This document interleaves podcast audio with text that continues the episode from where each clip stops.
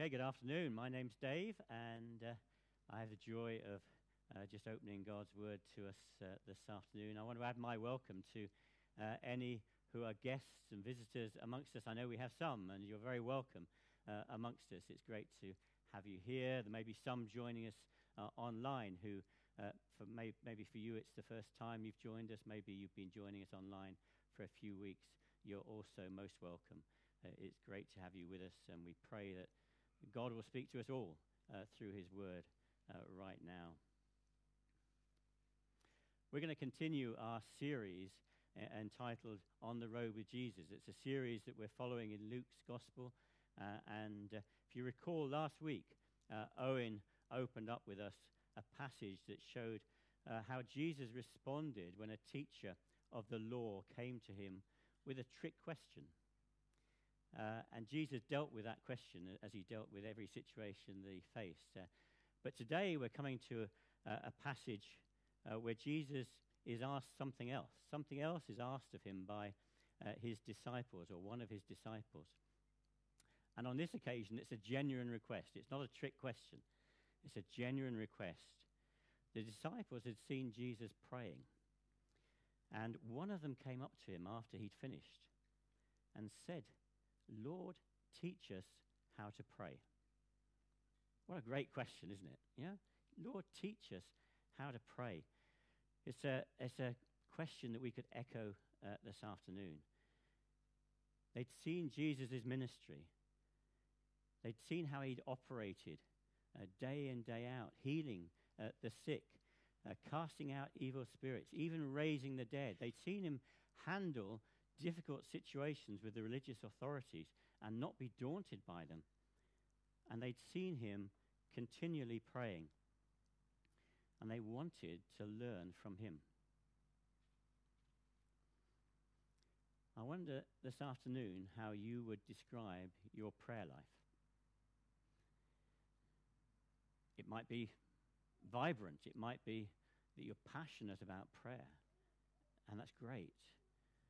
But it may be that for some of us, it's non existent or inconsistent, spasmodic. You know, we go through ups and downs. Sometimes it's hard going, other times we find it easier.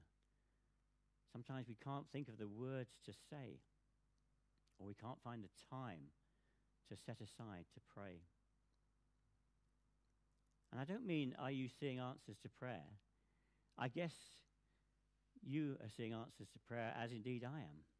But that's not an indication, actually, of whether we pray or not. That's an indication of God's grace uh, to us. He doesn't treat us as our sins deserve, and He doesn't withhold good things from us just because we haven't prayed. But He does take delight when we do come before Him in prayer. He wants us to do so. We're going to talk about prayer today, and in doing so, I don't want to sound legalistic. I don't want to put on you uh, some sort of heavy load. Um, this isn't a set of rules or expectations. God doesn't want us to pray out of some sense of compulsion or obligation. He wants us to take joy in coming and talking with Him. So, if, like me, you're not satisfied with your prayer life and you want to become closer to God, let's see some of what Jesus teaches us about prayer. We're going to read from Luke's Gospel and from chapter 11. We're going to read the first 13 verses. If you've got your Bible with you, I'd encourage you to open it up and follow uh, along as I read. So, Luke chapter 11 and verse 1. Now, Jesus was praying in a certain place, and when he finished, one of the dis- disciples said to him, Lord, teach us to pray as John taught his disciples. And he said to them, When you pray, say, Father, hallowed be your name. Your kingdom come. Give us each day our daily bread and forgive us our sins, for we ourselves forgive everyone who is indebted to us. And lead us not into temptation and he said to them, Which of you who has a friend will go to him at midnight and say to him, Friend, lend me three loaves, for a friend of mine has arrived on a journey, and I have nothing to set before him? And he will answer from within, Do not bother me. The door is now shut, and my children are with me in bed. I cannot get up and give you anything. I tell you, though he will not get up and give him anything because he is his friend, yet, because of his impudence, he will rise and give him whatever he needs. And I tell you, ask and it will be given to you. Seek and you will find. Knock and it will be opened to you. For everyone who asks receives, and the one who seeks finds, and to the one who knocks it will be opened. What father among you, if his son asks for a fish, will instead of a fish give him a serpent? Or if he asks for an egg, will give him a scorpion?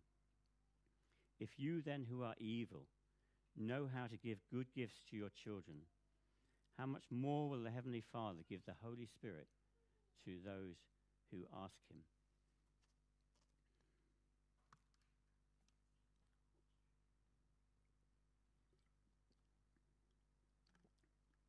In this passage, we have some words that will be very familiar to most of us, what we commonly call the Lord's Prayer.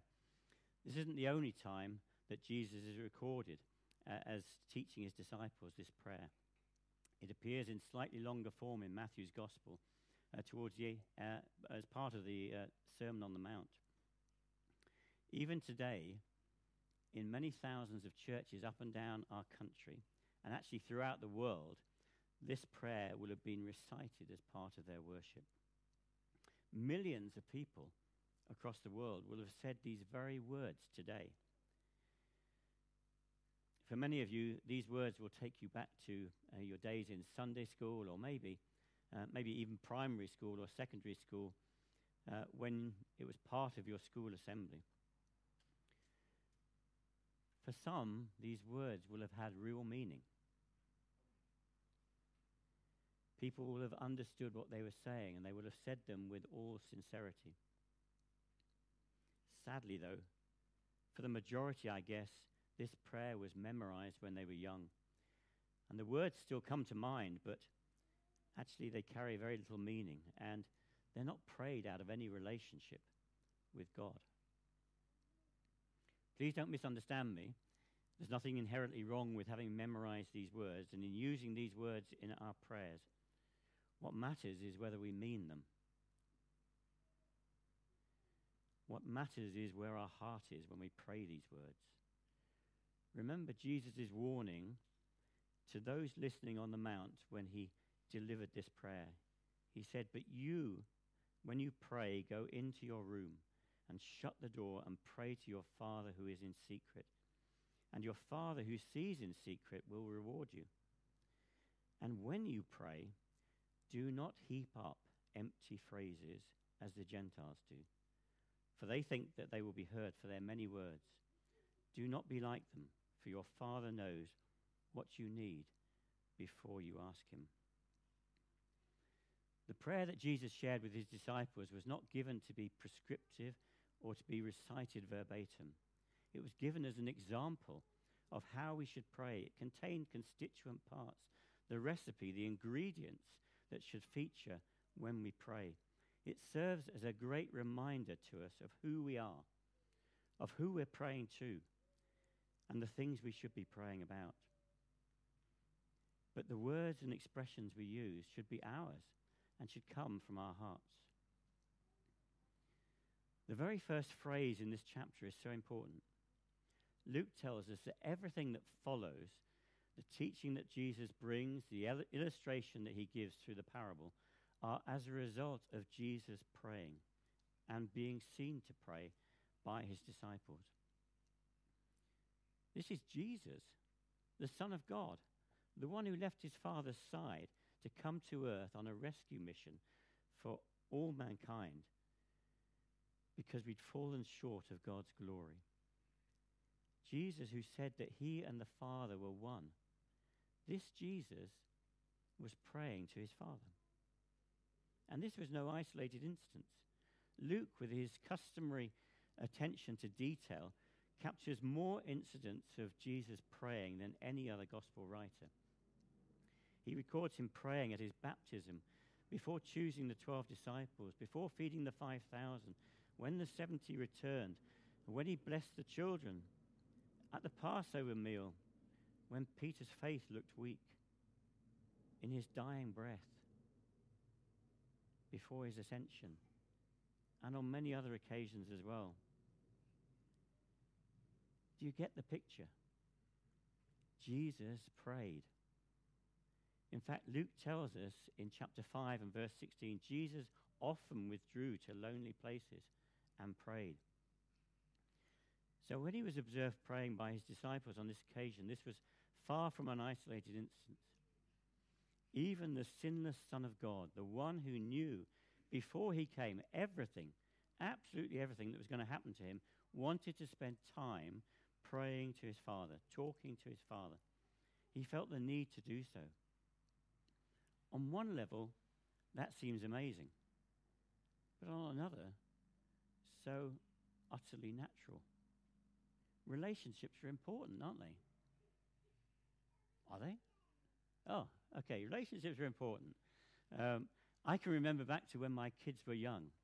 It's a few years ago now, but uh, the delight that I would have when they would come and sit on my knee or sit on the floor in front of me and talk to me about what had been going on in their day, about the challenges, the difficulties, the joys.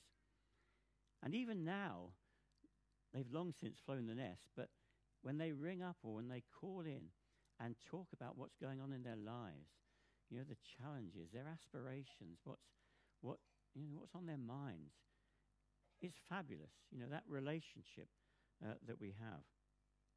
It was no different with Jesus.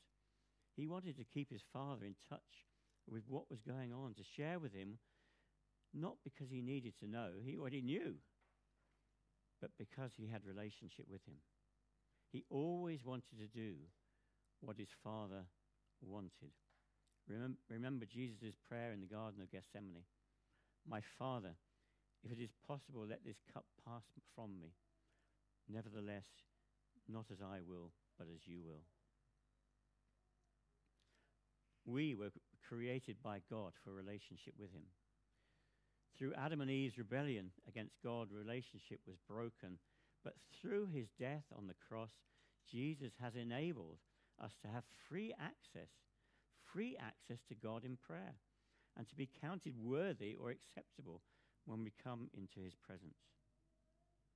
Note that Jesus begins by teaching his disciples by saying, when you pray. Or perhaps better translated, whenever you pray. This framework is so helpful to us. Each component is important, and the sequencing within the structure is really important as we see as we'll work through it. It's something I sense we can all miss at times. One of our core pursuits at Foundation Church is that we want to be people who are growing like Jesus. We know in this life we'll never attain the perfection that was his, but by reading uh, the scriptures, applying his word in our lives, and by praying and with the help of the Holy Spirit, then we will be changed daily to become more like him. One way we can do that is by following the example Jesus gave us in praying. To rejoice that through all that Jesus has done, we've got free access to God. He delights when we come to him. I want us to consider four aspects of this model prayer that Jesus has given us. The first one is that through prayer we affirm our love for God. Jesus starts by saying, Father, hallowed be your name. Or in the longer version in Matthew's Gospel, Our Father in heaven, hallowed be your name. Importantly, Jesus begins by telling the disciples to whom they should address their prayers. The pattern of prayer that he gave them, and it is still right for us today, is that we focus on God initially and not on ourselves. We may have a long list of things we want to talk to God about, but they're all in reality temporal and trivial when compared to the context in the context of building his kingdom just after teaching the disciples to pray in the Sermon on the Mount, Jesus told them to seek first his kingdom, the kingdom of God, and his righteousness, and all these things will be added to you. He said this in the context of prayer and of us worrying about our physical needs. So our focus when we come to pray firstly needs to be on God. And Jesus directs them to start by saying, Our Father in heaven. It's clear that Jesus can address his prayers to his Father, but he tells his disciples also to call him Father or our Father. The Aramaic word, Abba, translated Father, is a familiar form of address. It's our equivalent to dad or daddy. To the traditional Jew, this would have been outrageous, utterly shocking. Throughout the whole of the Old Testament, God was only referred to on 14 occasions as Father. And on each occasion, the term was used in a corporate sense, never an individual sense. We see references to him as Father of the nation or Father of Israel. But look at Old Testament characters. You never find Abraham referring to him as my father. In using the address Abba, our Father, Jesus is extending to his disciples and to us the same intimate relationship with the Father that he himself enjoyed. In his gospel, John writes about Jesus coming into the world to his own, to the people of Israel, to seek and to save them, and that they failed to receive him.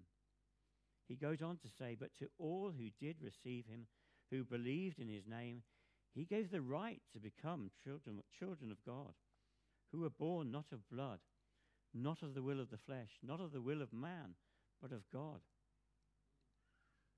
When we're born again, we become children of God, sons and daughters, joint heirs with Jesus. The Apostle Paul talks about those who've been saved as being adopted into God's family. This is amazing stuff that we who once were lost and far off have now been made acceptable to approach the very presence of God. It reminds me of that parable that Owen shared with us just a couple of weeks ago of the prodigal son. That younger son who came to his father and took his inheritance, his share of the inheritance, and went off into a far country and squandered it on wild living and was reduced to taking a job, feeding the swine, feeding the pigs, and eating the very pods that the pigs would have eaten. Until we read, he came to his senses. I love that phrase. He came to his senses. He realized actually he'd be far better off in his father's house, as a servant in his father's house. So he decided he would come back and he would repent of what he'd done and come back to his father and offer to serve in the house. But we know his father saw him afar off and ran towards him, called for the best robe and put it on his shoulders, put a ring on his finger and sandals on his feet, all marks of being part of the family, all marks of sonship, and rejoiced that his son who was lost had returned. We were that son. I was that son. You were that son or daughter. Maybe some listening here today, or maybe some who are online, you know, are still in that far off land, feeling they're not fit to enter into the Father's house. The great news is that through the sacrifice of Jesus for our sins, our wayward living, we can be made worthy to become sons. While there's nothing about us that would make us worthy, we can be counted worthy because of what Jesus has done for us. And this enables us to come into his very presence in prayer with a sense of boldness and confidence. But there's an interesting juxtaposition as Jesus continues Our Father in heaven, hallowed be your name. As our Father, we think of uh, of intimacy and approachability. But then we see he's in heaven, which suggests an attitude of reverence is called for. Yes, he's our Father, but he's also the creator of the universe. He's creator of us. The one who flung the stars into space, the one who created all that we see around us, the beauty that we see around us today, the one we read about in that psalm earlier on, the one who created all human life. He is the king who rules over all. The psalmist tells us that he has established his throne in the heavens and his kingdom rules over all.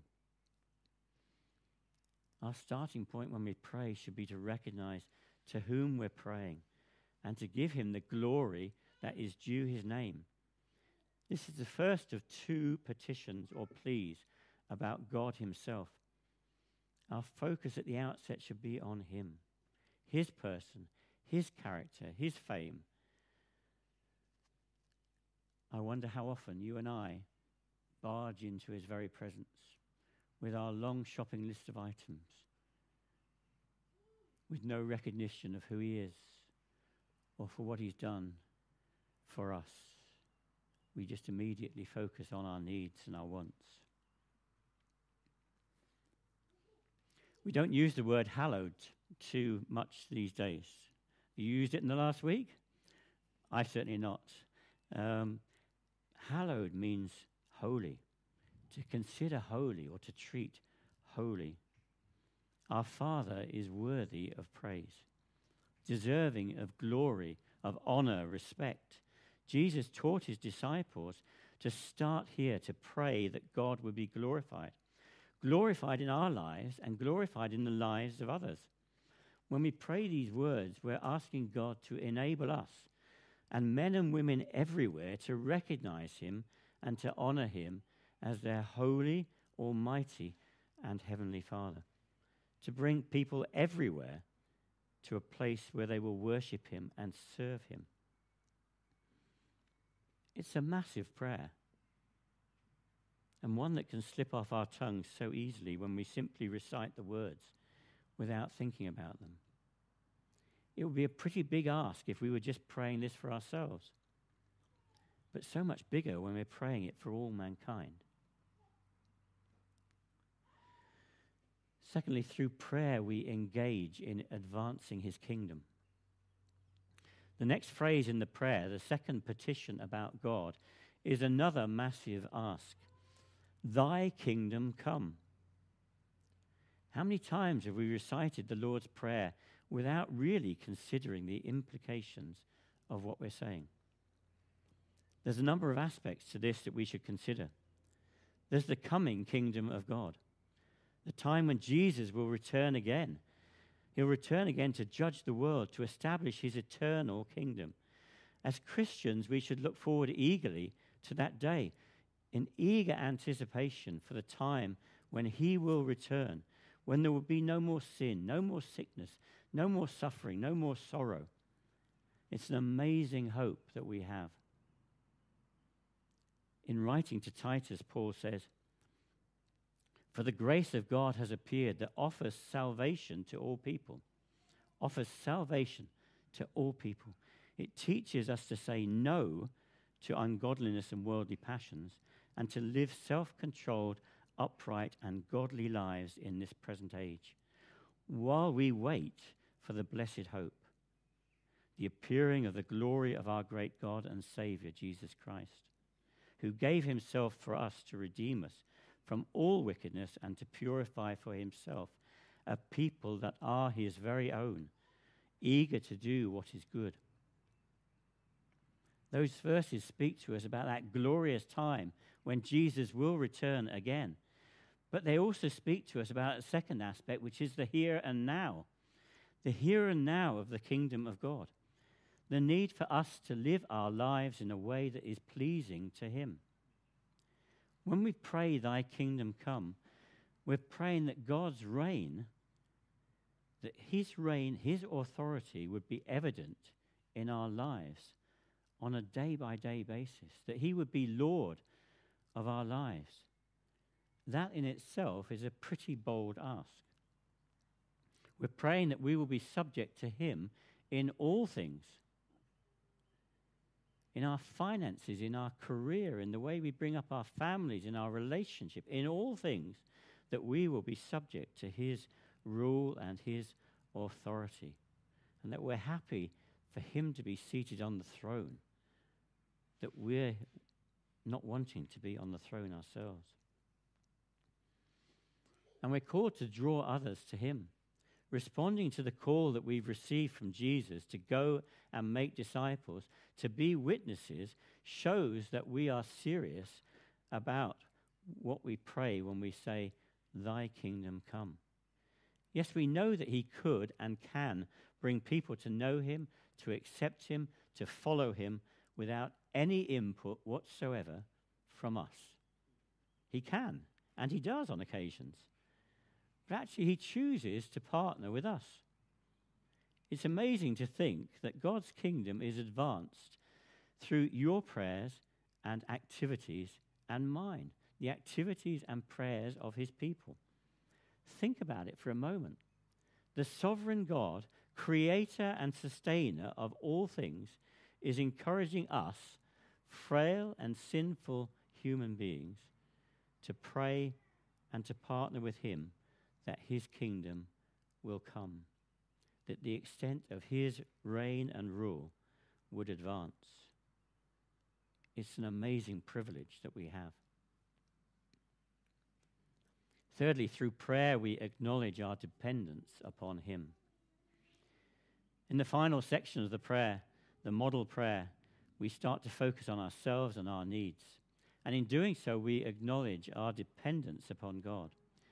Jesus teaches the disciples to pray, Give us each day our daily bread, and forgive us our sins, for we ourselves forgive everyone who is indebted to us, and lead us not into temptation. There are three requests in these two verses, and for each of them, we're totally dependent upon God. We need Him to give us each day our daily bread forgiveness for our sins, and the ability to resist temptation. We're going to look briefly at those elements. Not a day goes past when we should fail to recognize and, and, and acknowledge our dependence upon Him. You may think of yourself as a very capable person. You've got it all together. You're able to provide for yourself and your family. You're able to make decisions uh, for yourself. But stop for a moment and ask yourself who put the breath in your lungs this morning? Or just now? Who gave you the intellect, the ability to learn, the ability to study? Who gifted you with the skills to do the work that you do? To earn money, to provide for your family? He's provided it all. Since creation, He has provided for mankind. Go right back into Genesis, and we read that God said, Let the land produce vegetation, seed bearing plants, trees on the land that bear fruit. And then fast forward into the wilderness when uh, the children of Israel were going through uh, the wilderness, and in those 40 years, God provided for them daily sustenance. In the same way, God provides for our daily needs. In Lamentations 3, we read, The steadfast love of the Lord never ceases, His mercies never come to an end. They are new every morning. Great is your faithfulness. You know, He provides for us physically, we know that. But He also provides for us spiritually. You know, scholars tell us that the phrase that we uh, have read here and that Jesus is telling his disciples to pray can be translated today's bread or can also be translated tomorrow's bread. In other words, the bread of eternity, Jesus himself. In John chapter 6, Jesus said, I am the living bread that came down from heaven. If anyone eats of this bread, he will live forever. And the bread that I will give for the life of the world is my flesh. It's bread for today and bread for tomorrow. Secondly, we're to ask for daily for forgiveness. Jesus tells the disciples to pray, Forgive us our sins, for we ourselves forgive everyone who is indebted to us. I wonder if we truly understand the seriousness of this. The implication is that our forgiveness of others is a condition. That as we come before God and ask for forgiveness for ourselves, we need to have forgiven others. It's a sobering thought. And the daily aspect means we have to have hearts that are gentle, hearts that are generous towards forgiving others as God has forgiven us. It's forgiving and not keeping the score.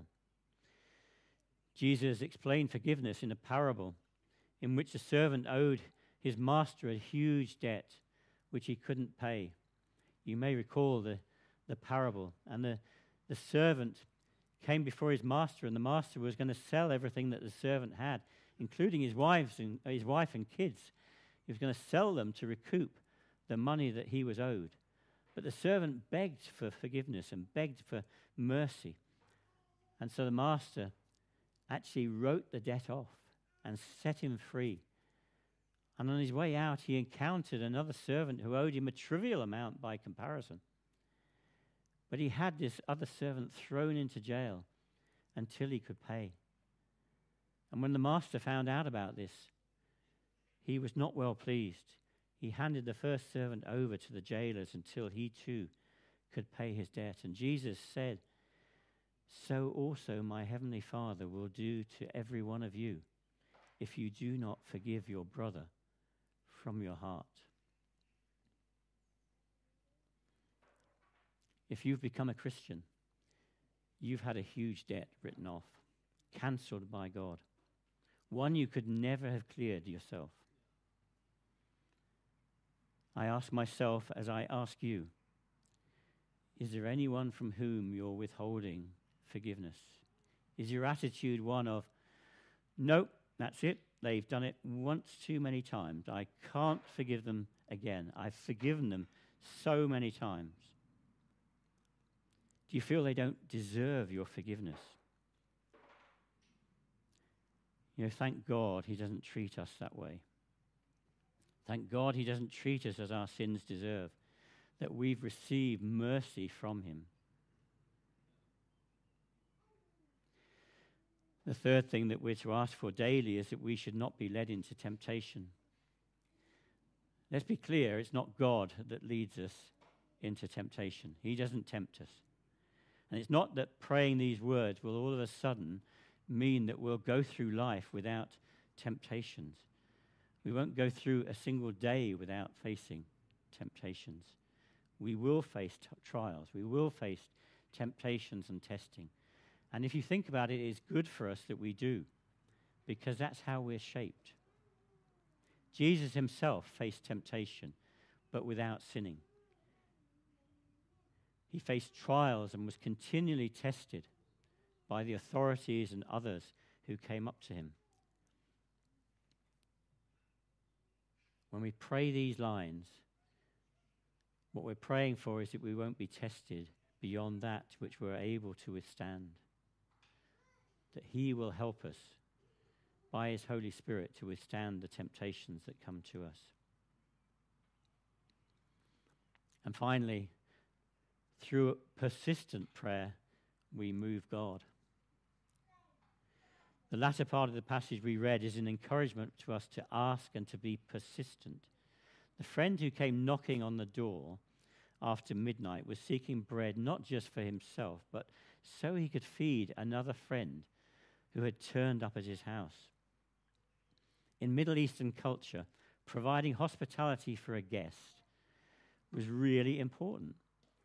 And bread was considered an essential, not just for its own nutritional value, but because they would often dip it into the main course and have it as an accompaniment to that main course.